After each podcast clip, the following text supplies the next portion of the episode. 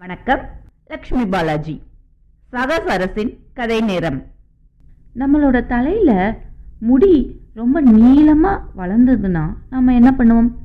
உடனே முடி வெட்டுற இடத்துல போய் முடியை வெட்டிப்போம். இங்கே ஒருத்தர் இருக்கார்.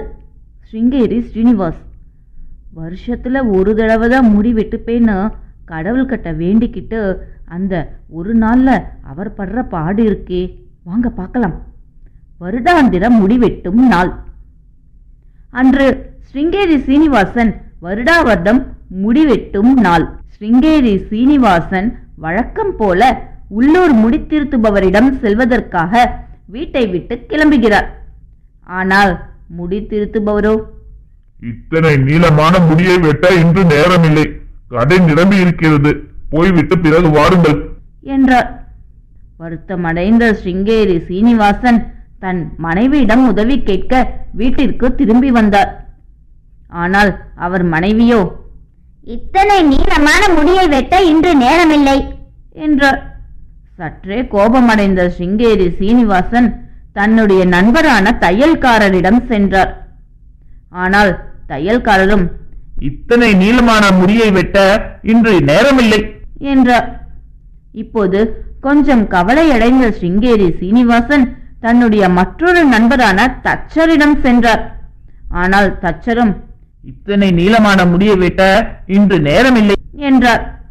பாவம் ஸ்ருங்கேரி சீனிவாசன் இந்த வருடம் முடிவெட்டும் நாளில் அவருடைய முடியை வெட்ட யாருமே இல்லை. கண்ணீருடன் அவர் கால் போன போக்கில் நடந்து கிராமத்தை ஒட்டி இருக்கும் காட்டையும் அடைந்தார். ஒரு குகையின் அருகில் உட்கார்ந்து கொண்டு சத்தமாக அழுதார். இந்த நாள் ஏறக்குறைய முடிந்து விட்டது. என்னுடைய முடியை வெட்டும் வாக்குறுதியை எப்படி நிறைவேற்றுவேன்? கடவுளே எனக்கு உதவி செய். குகைக்குள் அமைதியாக தூங்கிக் கொண்டிருந்த புலிக்கு இந்த சத்தத்தால் மிகுந்த தொந்தரவு உண்டானது. கூரான நகங்களுடைய தன் பெரிய கால்களை ஸ்ருங்கேரி சீனிவாசனை நோக்கி ஆட்டியபடி உருமிக் கொண்டே புலி வெளியே வந்தது. பாவம் ஸ்ருங்கேரி சீனிவாசனுக்கு பயம் என்றால் அப்படி ஒரு பயம். அந்த பயத்தில் அவர் தலையிலிருந்து எல்லா முடியும் கொட்டிவிட்டது. ஸ்ருங்கேரி சீனிவாசன் தன் கிராமம் வரை ஓடியே சென்றார். புலி திரும்ப குகைக்குள் தூங்கச் சென்று விட்டது.